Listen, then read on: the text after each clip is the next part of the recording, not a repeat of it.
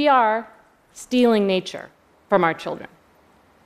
Now, when I say this, I don't mean that we are destroying nature that they will have wanted us to preserve, although that's unfortunately also the case.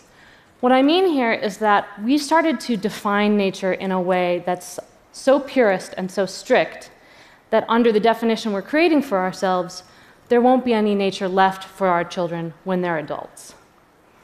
But there's a fix for this. So let me explain. Right now, humans use half of the world to live, to grow their crops and their timber, to pasture their animals. If you added up all the human beings, we would weigh 10 times as much as all the wild mammals put together. We cut roads through the forest. We have added little plastic particles to the sand on ocean beaches. We've changed the chemistry of the soil with our artificial fertilizers. And of course, we've changed the chemistry of the air. So when you take your next breath, you'll be breathing in 42% more carbon dioxide than if you were breathing in 1750.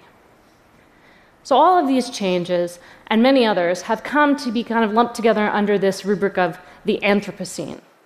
And this is a term that some geologists are suggesting we should give to our current epoch, given how pervasive human influence has been over it. Now, it's still just a proposed epoch, but I think it's a helpful way to think about the magnitude of human influence on the planet. So, where does this put nature? What counts as nature in a world where everything is influenced by humans? So, 25 years ago, environmental writer Bill McKibben said that because nature was a thing apart from man, and because climate change meant that every centimeter of the earth was altered by man, then nature was over. In fact, he called his book The End of Nature. I disagree with this. I just disagree with this. I disagree with this definition of nature. Because fundamentally, we are animals, right? Like we evolved on this planet in the context of all the other animals with which we share a planet, and all the other plants and all the other microbes. And so I think that nature is not that which is untouched by humanity, man or woman. I think that nature is anywhere where life thrives, anywhere where there are multiple species together, anywhere that's green and blue and thriving and filled with life and growing. And under that definition, things look a little bit different. Now, I understand that there are certain parts of this nature that speak to us in a special way. Places like Yellowstone, or the Mongolian steppe, or the Great Barrier Reef, or the Serengeti, places that we think of as kind of Edenic representations of a nature before we screwed everything up. And in a way, they are less impacted by our day to day activities. Many of these places have no roads or few roads, so on like such. But ultimately, even these Edens are deeply influenced by humans. Now, let's just take North, North America, for example, since that's where we're meeting. So, between about 15,000 years ago, when people first came here, they started a process of interacting with the nature that led to the extinction of a big slew of large bodied animals from the mastodon to the giant ground sloth, saber-toothed cats, all of these cool animals that unfortunately are no longer with us. And when those animals went extinct, you know, the ecosystems didn't stand still. Massive ripple effects changed grasslands into forests, changed the composition of forests from one tree to another. So even in these Edens, even in these perfect looking places that seem to remind us of a past before humans, we're essentially looking at a humanized landscape not just these prehistoric humans, but historical humans, indigenous people, all the way up until the moment when the first colonizers showed up. And the case is the same for the other continents as well. Humans have just been involved in nature in a very influential way for a very long time. Now, just recently, someone told to me, Oh, but there's still wild places. And I said, Where? Where? I want to go. And he said, The Amazon. And I was like, Oh, the Amazon. I was just there. It's awesome. I, uh, National Geographic sent me to Manu National Park, which is in the Peruvian Amazon, but it's a big chunk of rainforest, uncleared, no roads, protected as a national park, one of the most, in fact, biodiverse parks in the world. And when I got in there with my canoe, what did I find? But people. People have been living there for hundreds and thousands of years. People live there and they don't just float over the jungle, they have a meaningful relationship with the landscape. They hunt, They grow crops, they domesticate crops, they use the natural resources to build their houses, to thatch their houses. They even make pets out of animals that we consider to be wild animals. Right? These people are there and they're interacting with the environment in a way that's really meaningful and that you can see in the environment. Now, I was with an anthropologist on this trip, and he told me as we were floating down the river, he said, There are no demographic voids in the Amazon. This statement has really stuck with me because what it means is that the whole Amazon is like this. There's people everywhere. And many other tropical forests are the same. And not just tropical forests. People have influenced ecosystems in the past, and they continue to influence them in the present, even in places where they're harder to notice. So, if all of the definitions of nature that, that we might want to use that involve uh, it being untouched by humanity or not having people in it, if all of those actually give us a result where we actually don't have any nature, then maybe they're the wrong definitions. Maybe we should define it by the presence of multiple species, by the presence of a thriving life. Now, if we do it that way, what do we get? Well, we st- I mean, it's this kind of miracle. All of a sudden, there's nature all around us. All of a sudden, we see this monarch caterpillar, you know, munching on this plant, and we realize that there it is, and it's in this empty lot in Chattanooga. And look at this empty lot. I mean, there's like probably a dozen minimum plant species growing there, supporting all kinds of insect life. And this is a completely unmanaged space, completely wild space. This is a, a kind of a wild nature right under our nose that we don't even notice. And there's an interesting little paradox, too. So, this nature, this kind of wild, untended part of our urban, peri urban, suburban, agricultural existence that goes, flies under the radar, it's arguably more wild than a national park. Because national parks are very carefully managed in the 21st century. Crater Lake in southern Oregon, which is my closest national park, is a beautiful example of a landscape that seems to be coming out of the past. But they're managing it carefully. One of the issues they have now is white bark pine die off. White bark pine is a beautiful, charismatic, I'll say it's a charismatic megaflora that grows up at high altitude, and it's got all these problems right now with disease. There's a blister rust that was introduced, bark beetle, so, to deal with this, the Park Service has been planting rust resistant whitebark pine seedlings in the park, even in areas that they're otherwise managing as wilderness. And they're also putting out beetle repellent in key areas, as I saw last time I went hiking there. And this kind of thing is really much more common than you would think. National parks are heavily managed the wildlife is kept to a certain population size and structure, fires are suppressed, fires are started, non native species are removed, native species are reintroduced. And in fact, I took a look, and Banff National Park is doing all of the things I just listed suppressing fire, having fire, radio collaring wolves, reintroducing bison. It takes a lot of work to make these places look untouched.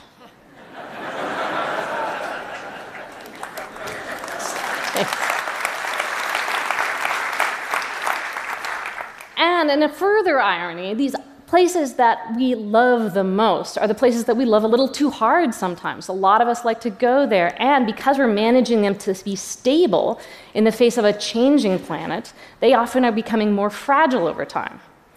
Which means that they're the absolute worst places to take your children on vacation. Because you can't do anything there. You can't climb the trees. You can't fish the fish. You can't make a campfire out in the middle of nowhere. You can't take home the pine cones. There are so many rules and restrictions that, from a child's point of view, this is like the worst nature ever. because children don't want to hike through a beautiful landscape for five hours and then look at a beautiful view. That's maybe what we want to do as adults, but what kids want to do is hunker down in one spot and just tinker with it, just work with it, just pick it up and build a house, build a fort, do something like that. Additionally, these sort of Edenic places are often distant from where people live. And they're expensive to get to, they're hard to visit. So this means that they're only available to the elites, and that's a real problem. The Nature Conservancy did a survey of young people, and they asked them, How often do you spend time outdoors? And only two out of five spent out time outdoors at least once a week. The other three out of five were just staying inside. And when they asked them why, what are the barriers to going outside, the response of 61% was, There are no natural areas near my home. And this is crazy. This is just patently false. I mean, 71% of people in the US live within a 10 minute walk of a city park. And I'm sure the figures are similar in other countries. And that doesn't even count your back garden, the urban creek, the empty lot. Everybody lives near nature. Every kid lives near nature. We've just somehow forgotten how to see it. We've spent too much time watching David Attenborough documentaries where the nature is really sexy. and we've forgotten how to see the nature that is literally right outside our door the nature of the street tree. So, here's an example Philadelphia. There's this cool elevated railway that you can see from the ground that's been abandoned. Now, this may sound like the beginning of the High Line story in Manhattan, and it's very similar, except they haven't developed this into a park yet, although they're working on it. So for now, it's still this little sort of secret wilderness in the heart of Philadelphia. And if you know where the hole is in the chain link fence, you can scramble up to the top and you can find this completely wild meadow just floating above the city of Philadelphia. Every single one of these plants grew from a seed that planted itself there. This is completely autonomous, self willed nature. And it's right in the middle of the city. They've sent people up there to do sort of bio surveys, and there are over 50 plant species up there. And it's not just plants. There's, this is an ecosystem, a functioning ecosystem. It's creating soil, it's sequestering carbon, there's pollination going on. I mean, this is really an ecosystem.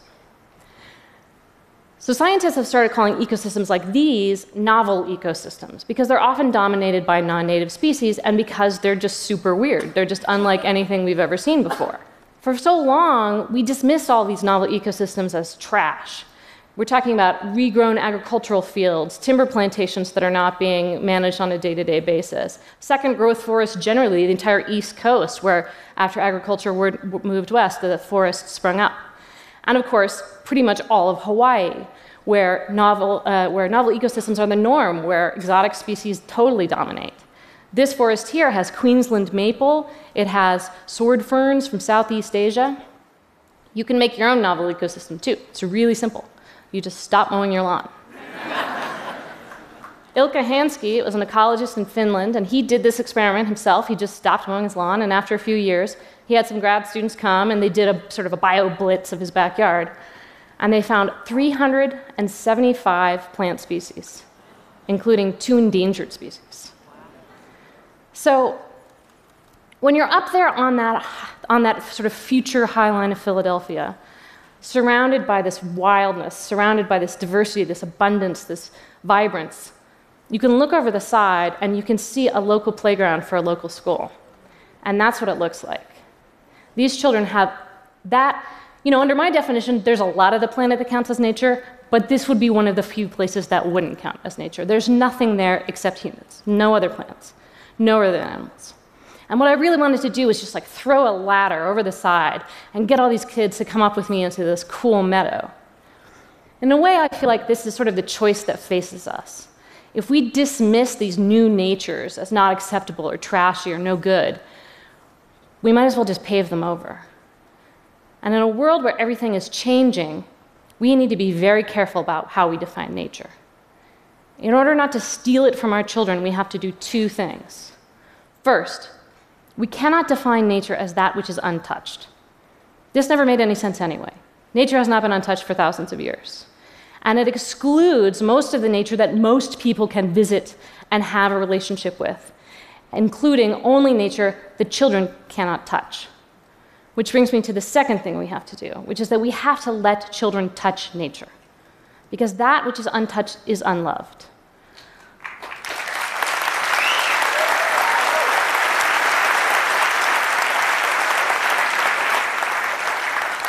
We face some pretty grim environmental challenges on this planet. Climate change is among them. There's others too. Habitat loss is my favorite thing to freak out about in the middle of the night. Um, but in order to solve them, we need people, smart, dedicated people who care about nature. And the only way we're going to raise up a generation of people who care about nature is by letting them touch nature. I have a fort theory of ecology, fort theory of conservation. Every ecologist I know, every conservation biologist I know, every conservation professional I know built forts when they were kids. if we have a generation that doesn't know how to build a fort, we'll have a generation that doesn't know how to care about nature. And I don't want to be the one to tell this kid who's on a special program that takes Philadelphia kids from poor neighborhoods and takes them to the city parks. I don't want to be the one to tell him that the flower he's holding is a non native invasive weed that he should throw away as trash. I think I would much rather learn from this boy that no matter where this plant comes from, it is beautiful and it deserves to be touched and appreciated. Thank you.